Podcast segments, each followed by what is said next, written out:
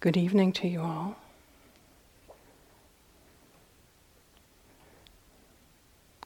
As the retreat goes by, um, it sometimes becomes noticeable that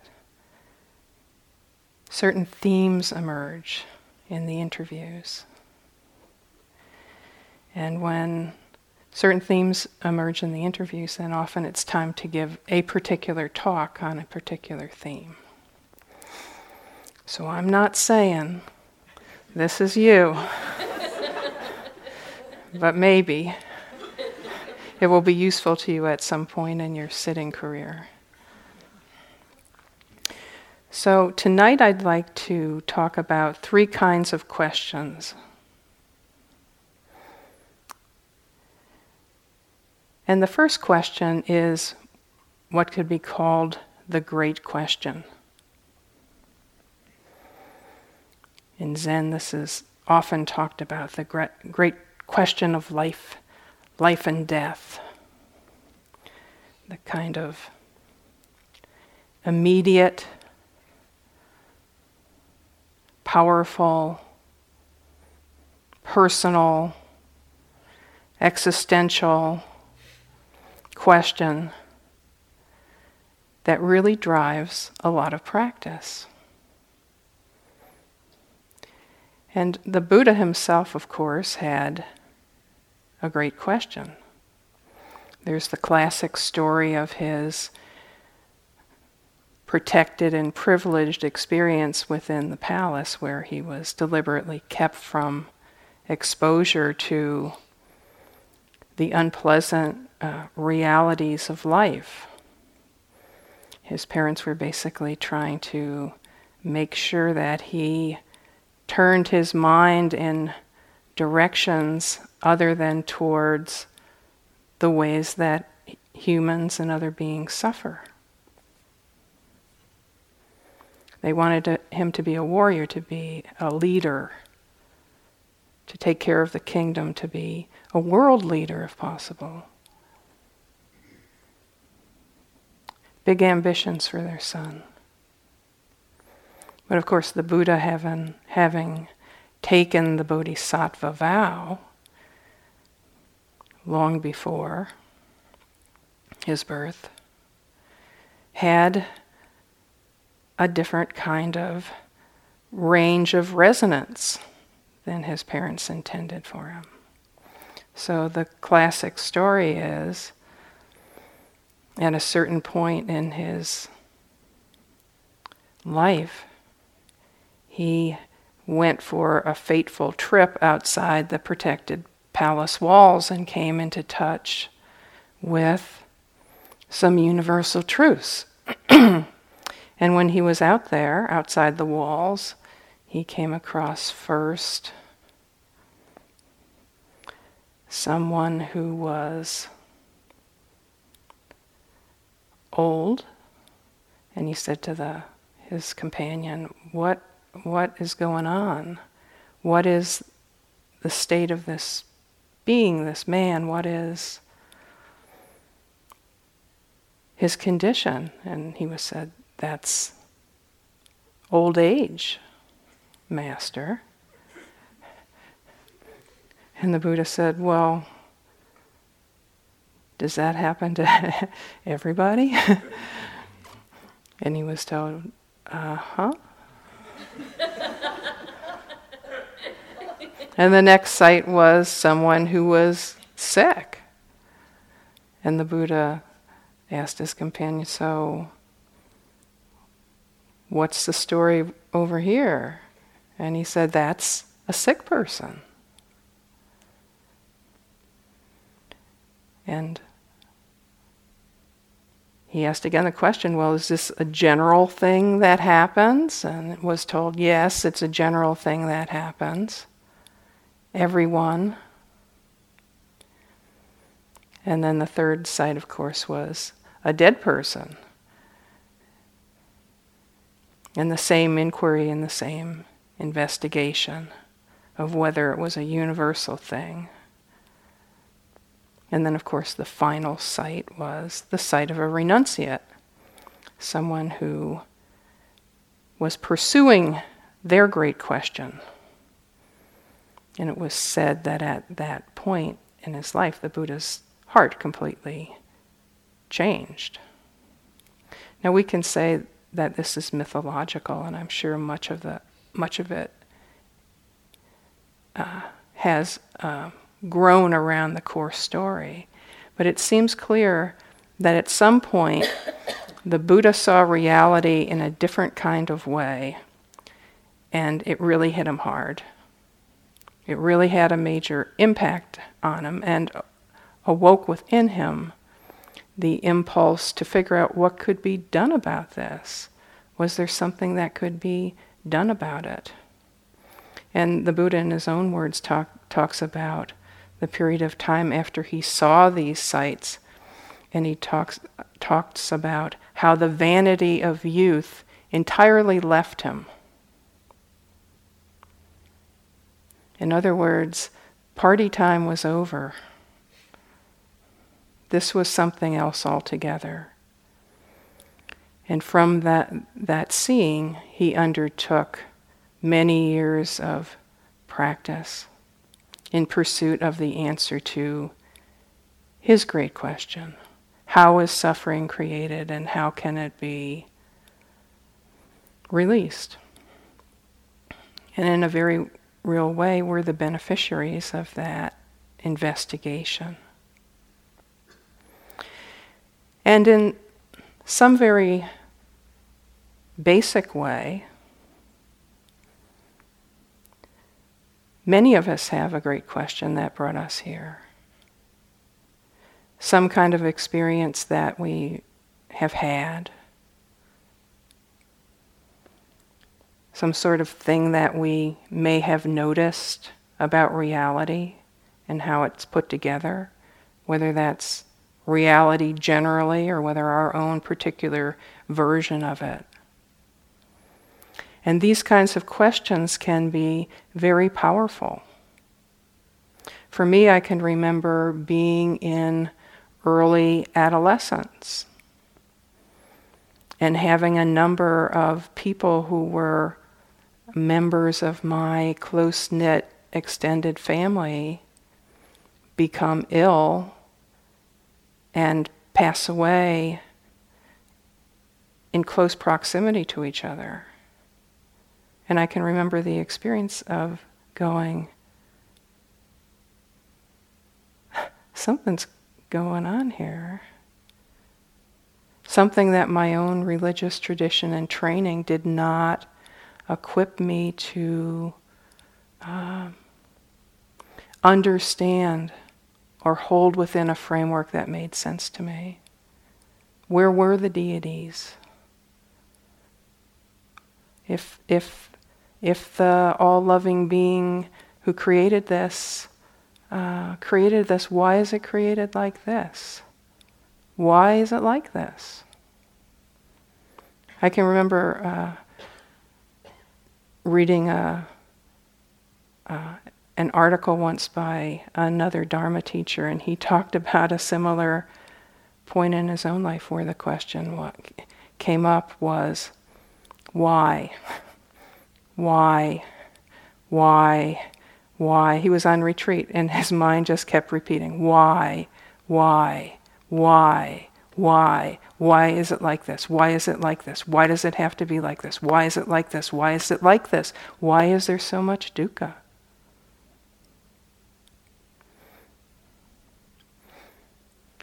And you may have your own investigation of this that comes to you.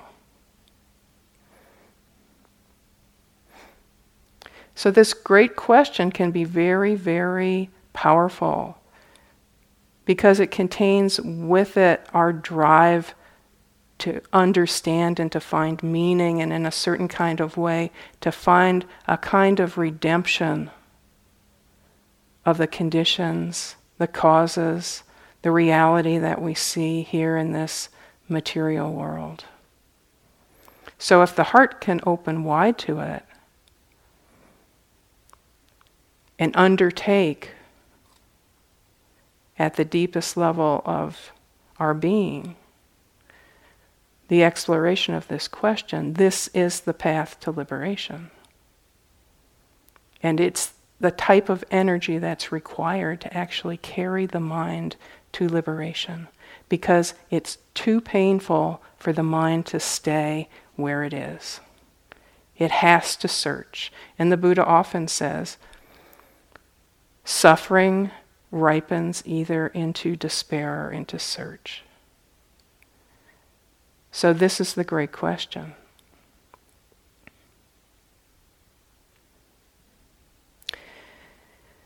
Now, the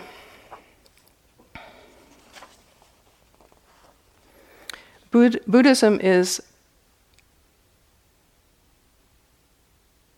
very much about holding this great question and investigating it. Investigation is a primary value within the Buddhist system. And when we hold this question and we begin our investigation of it, we're looking and practicing within the framework of the Four Noble Truths. The first being there is suffering, the second being there is a cause of suffering, which is craving born from ignorance. The third noble truth is there is uh, the possibility of release from this suffering. And the fourth is there's a path to its release. All of these teachings that we explore here together are the Buddha's answer to his own great inquiry. But the answer to our personal great question is only realized through our individual understanding gained through direct knowledge. That's how we will come to understanding ourselves. In other words, the answer arises within our own mind stream as the result of our own persistent and skillful search for the truth.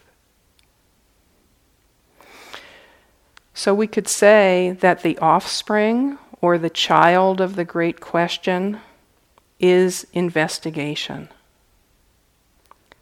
This second factor of the seven factors of awakening. And the talk I did last week discussed this at some length within the context of the meetings that we have together, the meetings between the retreatants and the teachers.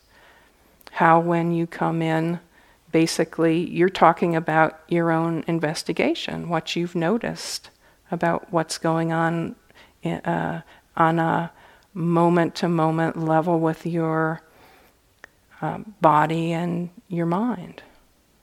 What's happening at the six sense doors.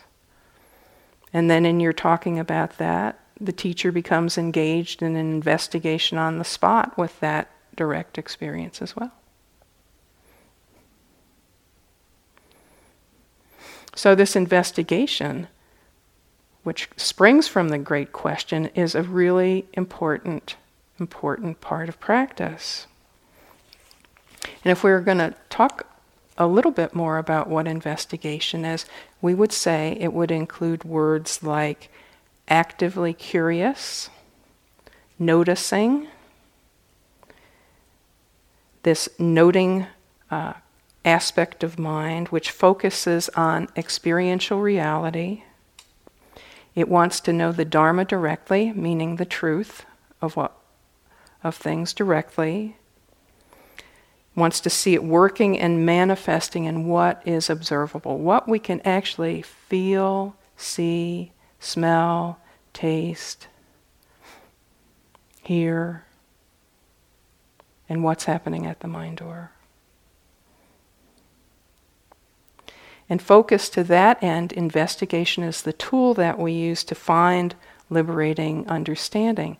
And its field of exploration includes all of our human experience, all of the four foundations of mindfulness.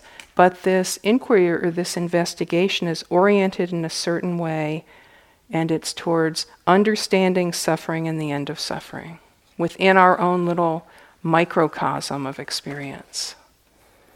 How suffering arises in the mind, how it's let go.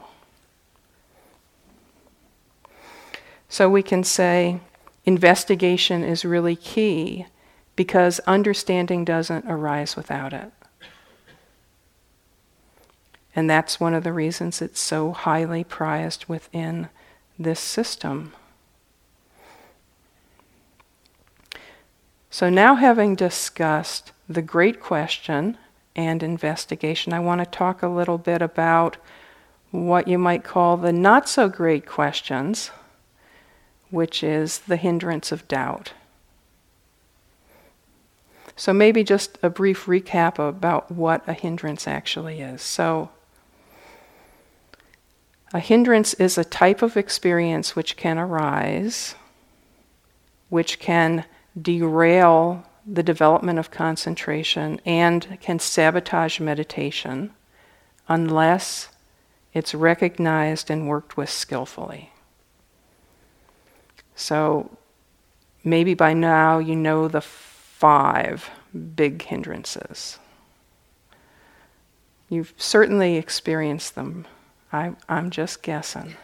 Okay, desire, craving, aversion, ill will, fear, sloth and torpor, restlessness and worry. And number five is doubt. The first two are usually considered to be the heavy, heavy hitters. But the other three can actually be quite difficult to work with, and in the case of doubt, even seductive. So let's talk about doubt and how it functions and how it can, can be recognized in the mind. So the Buddha, or in the teachings, there are a lot of simile, similes given uh, that use images to talk about the hindrances. So th- this is one that uh, describes the quality of doubt. So, and I'll, I'll paraphrase uh, a little bit. He says it's like a pot of water. So you have a pot, it's filled with water, and uh, that water is uh, cloudy, stirred up, and muddy. So it's dirty, it's got mud in it. And he says, Imagine taking such a pot and you put it in a room that's dark. And then, even if you're a person who has uh, typical eyesight, if you looked in that pot of water in the dark room with the with the mud in it and all stirred up, and you tried to see a reflection of your own face, you wouldn't get anything. You wouldn't be able to get any image at all of what's present. And he says, in the same way, if the mind is possessed by doubt and overpowered by it, you can't see the escape from it. You can't see how to get out of it. And then, if it's there, your ability to see what is skillful and what is unskillful, meaning you lose the ability to see what is uh, born of uh, wisdom, uh, metta, and um, other wholesome qualities, letting go. You can't differentiate that end of the spectrum that you want to increase overall from the end of the spectrum that is greed, hatred, and delusion. The mind sort of gets confused about what's skillful and what's not skillful, both for yourself and for others. And he, and he also says, and, and uh, teachings that you've heard before, or even teachings that you've memorized you can't pull them up. You can't remember them. You can't access your tools in this state. You can't remember what the rules are when it's strong and it's not seen.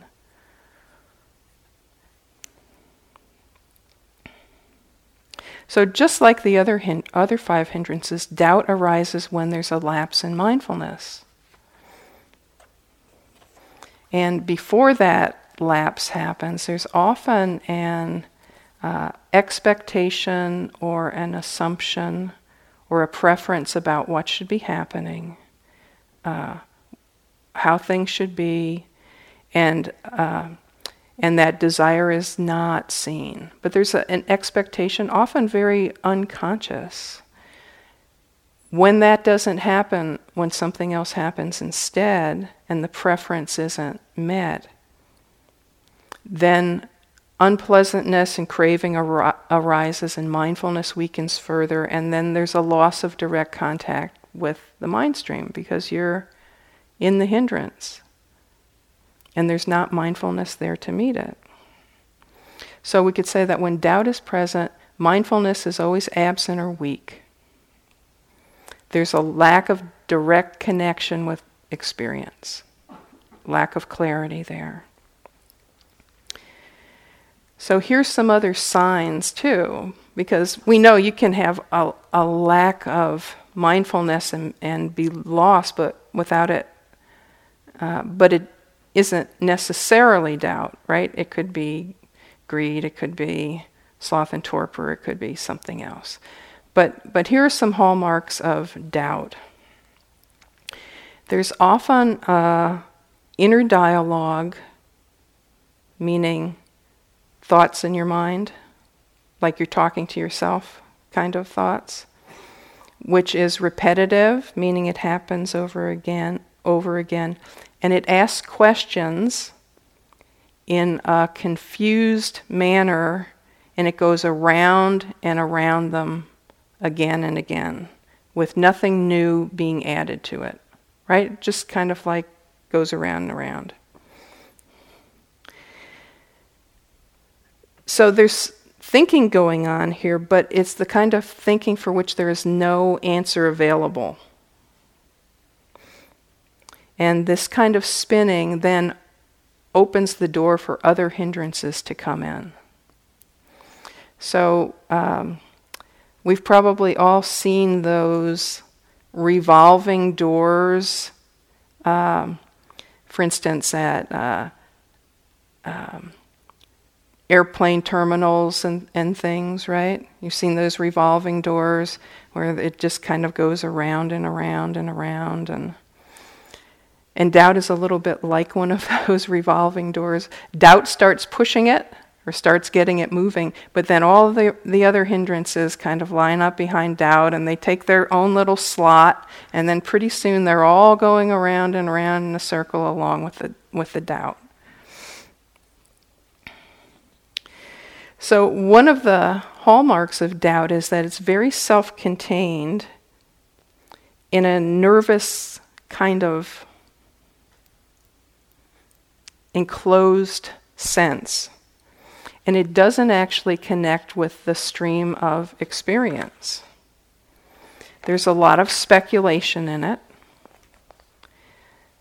And it runs on a self contained loop. So it's a little bit like a balloon. Um, you ever had the experience of uh, being at a party or something and you're, you know what a balloon is? Okay, balloon. It's this um, rubber um, um, thing with a little opening on the end, and you blow into the opening, and it gets bigger and bigger and ber- bigger, like at parties. Uh, in the States, we have this. It gets bigger and bigger and bigger. And then at a certain point, you're supposed to take it and tie it off, right? And then it's a chil- like a decoration thing or children's thing. But if you let go of the end of this thing by accident, it just kind of like flies up in the air and spins around, spins around, spins around, spins around, finally exhausts itself and drops. I'll bring one someday. I'll show you. So, with this spinning going on, the buoyancy of the mind and the motivation to continue gets lost. The air just kind of runs out. And then you are, there you are, confused with all, all these questions going on, not knowing what to do, not sure, sure how to practice, not knowing, you know, where to start, what to pick up, what to do next. One of the other images that, that the Buddha uses for this state is he says it's like someone standing at a crossroads at a, in a desert. So you're in a desert, there's a crossroads, you know, there's a road that goes this way, a road that goes this way, maybe there's one that goes this way, maybe there's one maybe that looks like maybe that's a path over there, but maybe it isn't, maybe it's just camel droppings. But you're standing there in the middle of the desert. It's unmarked, and you're wondering which way to go. And there's no way to tell. So you just like stand there and like, well, should I? Oh, but I don't know. Maybe I don't know. Maybe I should. Oh, I don't know. Maybe I should. Maybe I should. Oh, right? Confusion. The system just doesn't know what to do next. So, doubt can be very seductive. I said that earlier because it can masquerade it as wisdom. So, now I'm going to tell you some ways, some stories that doubt tells us that we can get caught up in. All right? These are particular stories that doubt often um, is featured with, that involve doubt. A first area where doubt can arise is doubts about ourself and about our own capacities self doubt. And I said earlier, the hallmark of doubt is all these circular questions and, that go around and around and around and don't really resolve or land on anything. But let me give you some examples of this. Imagine you're within the mind of these beings as I'm saying this, and you'll get a feeling for what this state is like. So, this is doubt about self and self capacity. Uh, so I'm sitting on the cushion. It's too late in life to be doing this. I should have started earlier. But how could I? No, it's okay. Calm, calm, like how calm. My back hurts. My knees hurt. And I don't know what those questions mean in the morning. Those questions that get asked in the hall, I have no idea what they mean. I'll never get it. But maybe they're wrong. Is it stupid? I paid all that money to get here. I wonder what the teachers think about my practice. No, they'd say so. Maybe they just want to be nice. Not sure. Should I pay attention?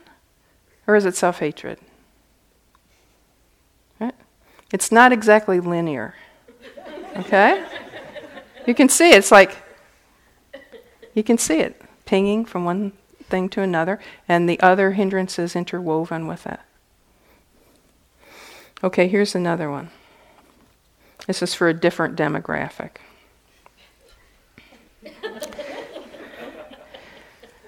I'm too young to be here. Everybody else has been doing this for at least 20 years. They're all so old. I need to be with people my age. These teachers could be my grandparents. they have no idea what my life is like. I bet they still use dial up. I hear ayahuasca really works. but but it makes you sick. I hate vomit. Maybe I should leave. But would I be a quitter? Is that bad? Or would that be wise? Or maybe I could uh, do yoga all day and take walks. That would be, could be wise effort. I'm not sure. But would I have to say it in interviews? Is that, is that wise speech? Would it be wrong to take care of myself to end my suffering? Okay. Then there's the classic um, imaginary uh, imaginary version of other people's experience. It goes like this Everyone here is so quiet. They are so peaceful and tranquil. They're so far ahead of me. My mind's a mess. I can't stay on the breath. All I do is think. If I were better, I would be quiet. I'd be quiet too. But maybe they're asleep. Is that a hindrance? Maybe people are too tired because of the schedule. If I slept in, I might have more energy. Is there a rule? But what if I go home and I'm still a mess? No. We'll still be okay, right? It's doing me good. Or is it making me worse? I'm not sure. That would be insight, right?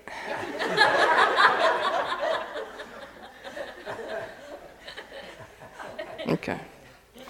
So there's infinite permutations of self doubt.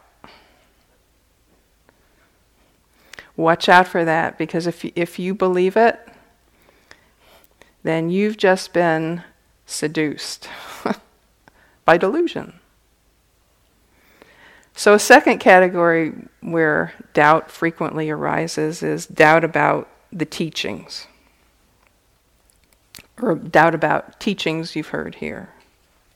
So, examples of this could be um, how can they know what the Buddha really taught? It was so long ago. He didn't know anything about science. How about all that past life stuff? Do you need to believe it all? All those stories seem far fetched. I don't want to drink the Kool Aid. Is this religion? If Buddhism is so good, how come Burma is such a mess? Didn't this practice come from Burma? Or is it Thai? Does jo- Joseph speak Burmese? How do we know he got the right instructions? It might be better to get a psychiatrist in here or something. Okay. Or, or maybe it's like um, this, another version. Uh, all of this encouragement to uh, continuity and virya. How does that fit with letting go? Isn't that just no effort? And who is getting liberated if there is no self? Or maybe it's the same self as the Hindus mean. Is that non dualism? Maybe it's like the Tibetans, but they came later. Or were they before the Zen people? Did the Zen people have a self? Maybe that would be better. But is that non dual?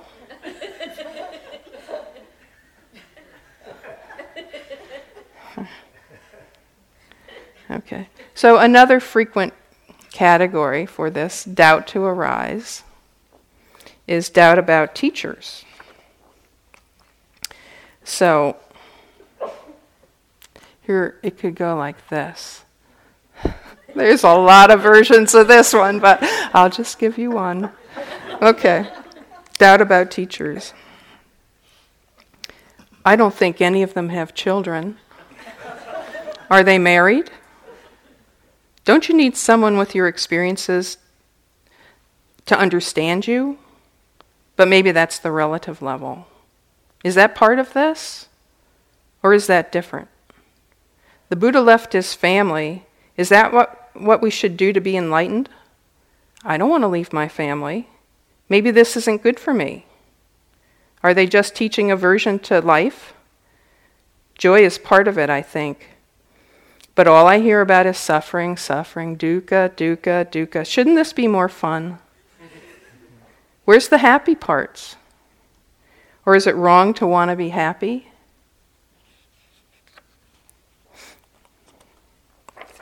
So you can see, you know, if the mind doesn't see this going on and really buys into it, it creates a state of uncertainty which demotivates effort and then confidence and energy drop. So not only will you not get your great question answered, but you're going to have a, uh, have to remember that uh, you need to do investigation. Because at this point, when you're really in this state and locked in this state, and it's happening and all the other hindrances are happening with it, investigation is not occurring. So let's talk about working with doubt. So, one important point is that if you want to make it bigger, give it unwise attention. There's a way to work with doubt, and there's a way not to work with doubt. The way not to work with doubt, because it strengthens it, is to engage with it in its own terms. And the Buddha says, there are things causing doubt frequently giving unwise attention to them, that is the nourishment for the arising of doubt not yet arisen, and for the increase and strengthening of doubt that has already arisen. Unwise attention. Unwise attention meaning unmindful, lost in, identified with the content of. So, even though doubt has a lot of question marks in it, there are a lot of question marks, right? Sentence fragments, incomplete thoughts, question marks. It's not investigation. It kind of uh, is a faux version of it. It's delusion operating under the cover of inquiry. And when this is the primary experience and it's not known mindfully, it can destabilize the whole thing. The whole thing because the system loses the ability to make any kind of effort. And then you're like the person standing at the crossroads in the middle of the desert. You can't like go one way or another. You're just kind of like that. If it isn't seen, uh, the fallout of meditation experience happens. Do you ever have the experience of falling out of meditation? That's what I call it. I call it falling out of meditation. So you're there, you're doing your walking, you're sitting and walking and sitting, and sometimes you're present, sometimes you're not present. Sometimes the hindrances are there, sometimes the hindrances aren't there, but you know, you're kind of within the context of what's going on, you're doing the practice as best as you can. And then something arises that completely wipes out your capacity to be in a meditative relationship with it, right? And then all of a sudden, um, uh, things are normal again, right? things are real, meaning the self sense all assembles again, and uh, the suffering version of the self comes f- flooding up from the, the depths of somewhere with a lot of dukkha, and it's like dukkha. Any sense of connection with the practice is gone. And this fallout of meditation requires usually that you step back and regroup and reconsider what's going on. And often doubt is part of this experience, is bound up in it. So, what's the answer of working with doubt? It's to see it clearly in a non identified way as just another meditation object. In other words, to become aware of this mental state of wavering as an object, as a meditation object, and actually use it. So, the remedy of doubt is the investigation of the state of doubt, not enmeshment in its content, not trying to answer it in the way that the questions are being asked from within the state. Because we've already said it's a state of delusion. What would be answering the questions within the state but delusion, which is why the mind can't even spit out an answer to the questions that it's asking within the state, right? And the doubt has its own kind of tone, and it's this uh, wheel spinning and kind of ricocheting. Do you know what the word ricochet?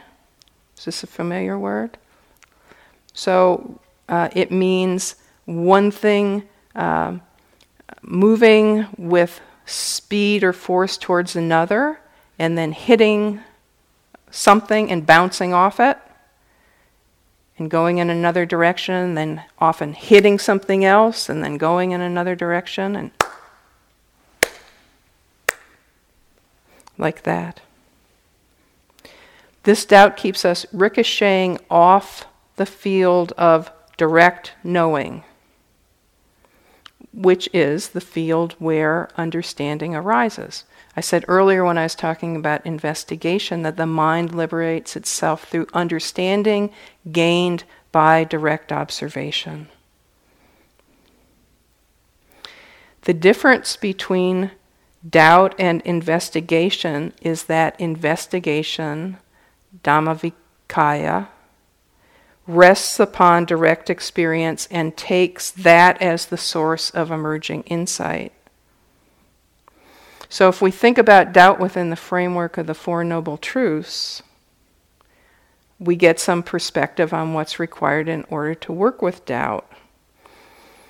So, remember, we said that craving born from ignorance is the basic cause of suffering. That's the second noble truth.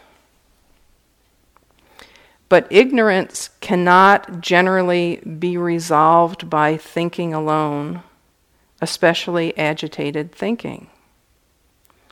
I mean, if, if all it took for us to, to uh, become liberated beings was to think, we'd all be liberated, right? Because it goes on all the time. Some version of that. So, ignorance can't be generally resolved by thinking alone, especially agitated thinking. Ignorance is a lack of knowledge and understanding, and thinking doesn't provide anything new to clarify the basic confusion from which this kind of thinking proceeds.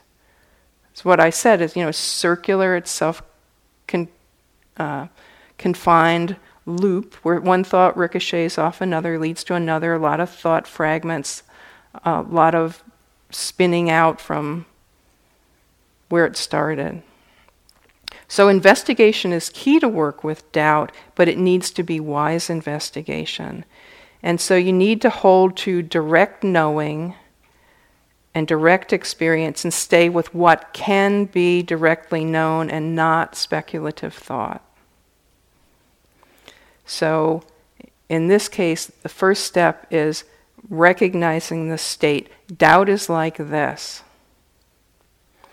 So, one of the main purposes of this talk is to, to give you a kind of organic review of what it feels like when it's there and it's actually functioning in a strong kind of way. So, to rec- recognize and investigate doubt, how would you do that? Summon mindfulness. Remember that one? Receptive, interested, allowing, present tense, awareness. Actually, aim awareness towards the experience of doubt.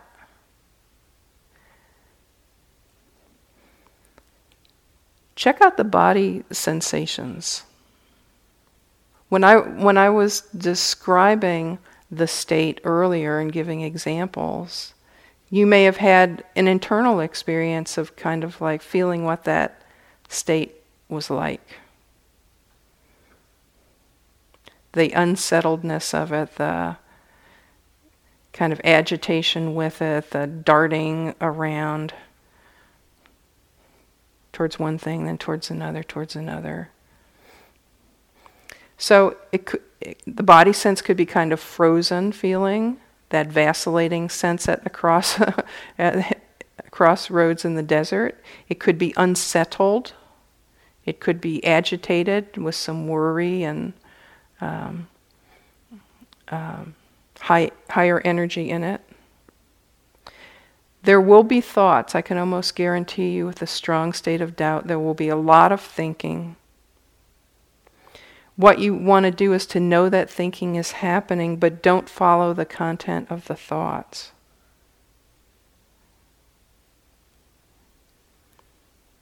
So I've, I've said before why, but I'll say it again. Don't follow the content of the thought because the hallmark of the state is you can't answer it within you can't answer the kind of questions that are being asked in the kind of way they're, they're being asked within that state, from within that state. So don't follow the content of thoughts. Notice if there's identification there, particularly if this is mixed up with your self sense, your sense of yourself as a human being, or a sense of somebody uh, here on retreat, or somebody who's uh, trying to do this process.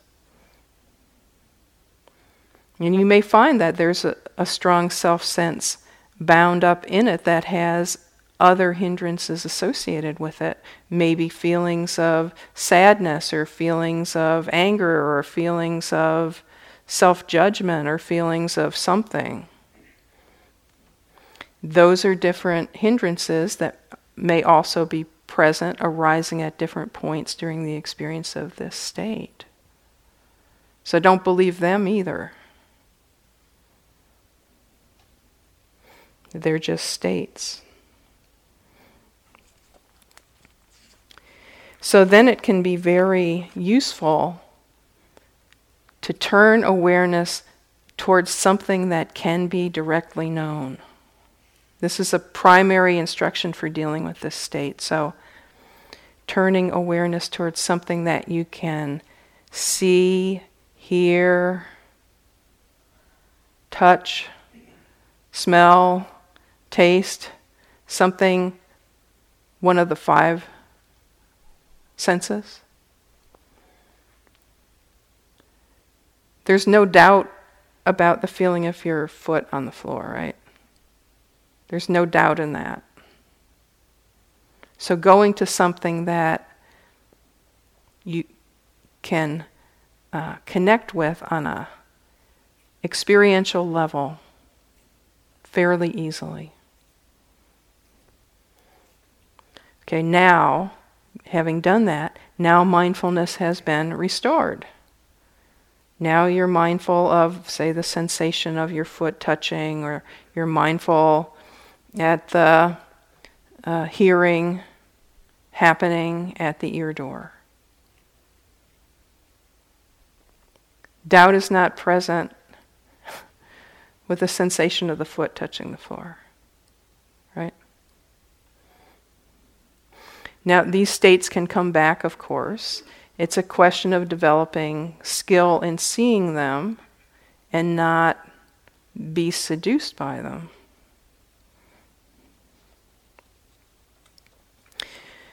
Now, none of this is to say that it's wrong or bad to have questions arise in meditation.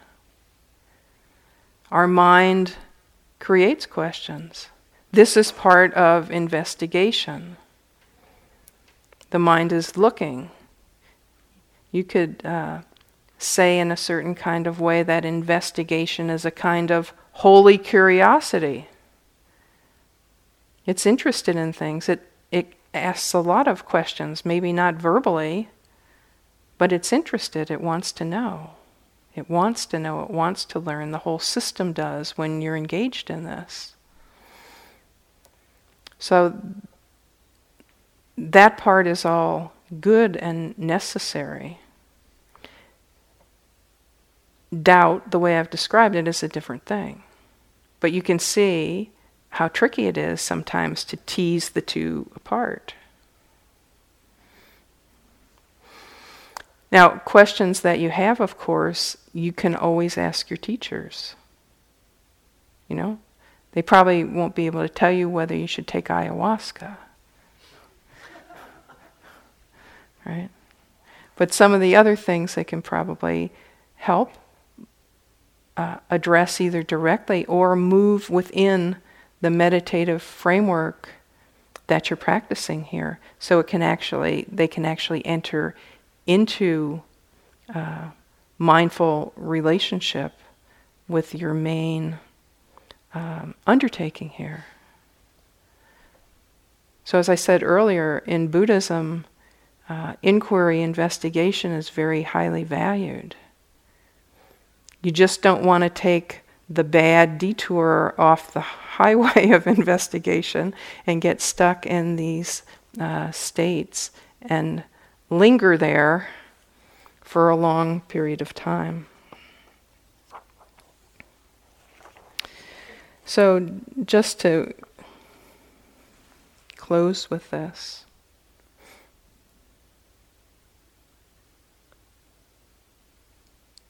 There's a, a famous story where uh, the Buddha was talking about how his uh, teachings really are directed specifically at suffering and the end of suffering.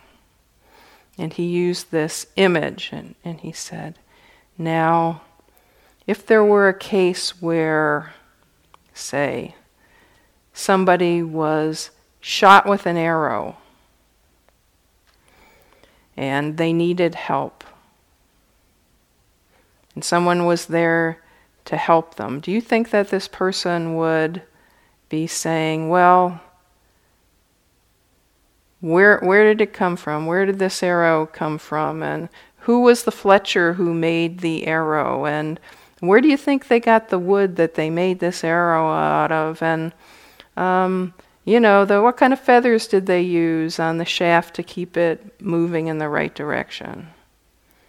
He says, You wouldn't say any of that. That's not, not the area your, uh, your questions and your concerns would be turned towards where where who's the Fletcher and where did they get the wood? It would be more like, how the hell can you get it out of here? Will you get this out of here? What can you do to get it out of here? How can you remove this suffering? This system, this whole system is designed to move remove the suffering. Generic suffering, right? It doesn't give you all the answers to your personal, individual, customized dukkha although it can help. The clarity of mind, the compassion, the wisdom, the paramis, and all the rest of it that are developed in the process of undertaking this purification of mind greatly assist us in all areas of our life. But the Buddha's direct teachings don't cover everything of interest to human beings. And they don't even cover everything the Buddha himself knew. There's this classic story of the Buddha being in the forest with a, a number of his monks. And they're talking, and the Buddha reaches down and picks up a handful of leaves. And he says something to the monks like, So, This is a leading question, they would say in legal terms. He says to the monks, So, this handful of leaves that I have, are they the, the same as all the leaves in the forest or not? And I think the monks were kind of used to these kinds of questions from the Buddha. like easy questions on the surface of it. Kind of an obvious answer, no matter how deluded you are. Okay? Oh no, Lord, there are many more leaves in the forest than, you know, than you're holding. And he said, Yes, even so. I know much more than what I teach. What I teach is what you need. This is what you need for liberation of what I know. So, what the Buddha teaches, what we teach here, isn't the full range of human knowledge or human experience. It doesn't cover everything that you might be interested in. You probably won't hear a scholarly talk on the relationship between the Tibetan view of the mind and, you know, the Theravadan view of not self. But they cover what you need for liberation.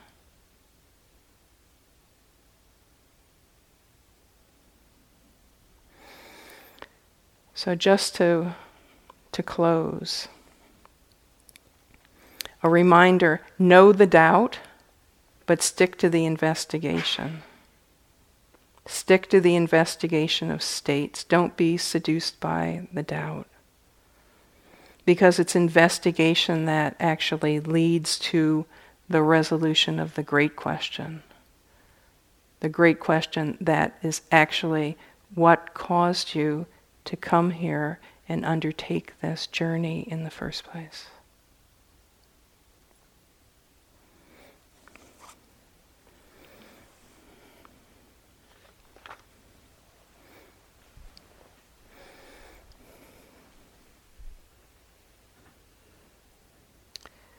May the merit of our practice be for the benefit and well being of all. And may it be a cause and condition of our own awakening in this very life.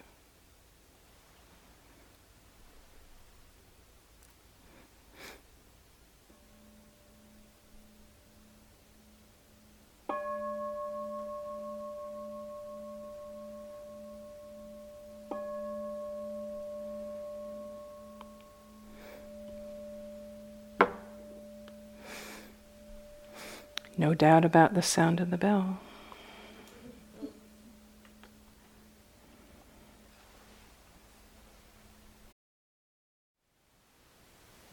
Thank you for listening. To learn how you can support the teachers and Dharma Seed, please visit dharmaseed.org slash donate.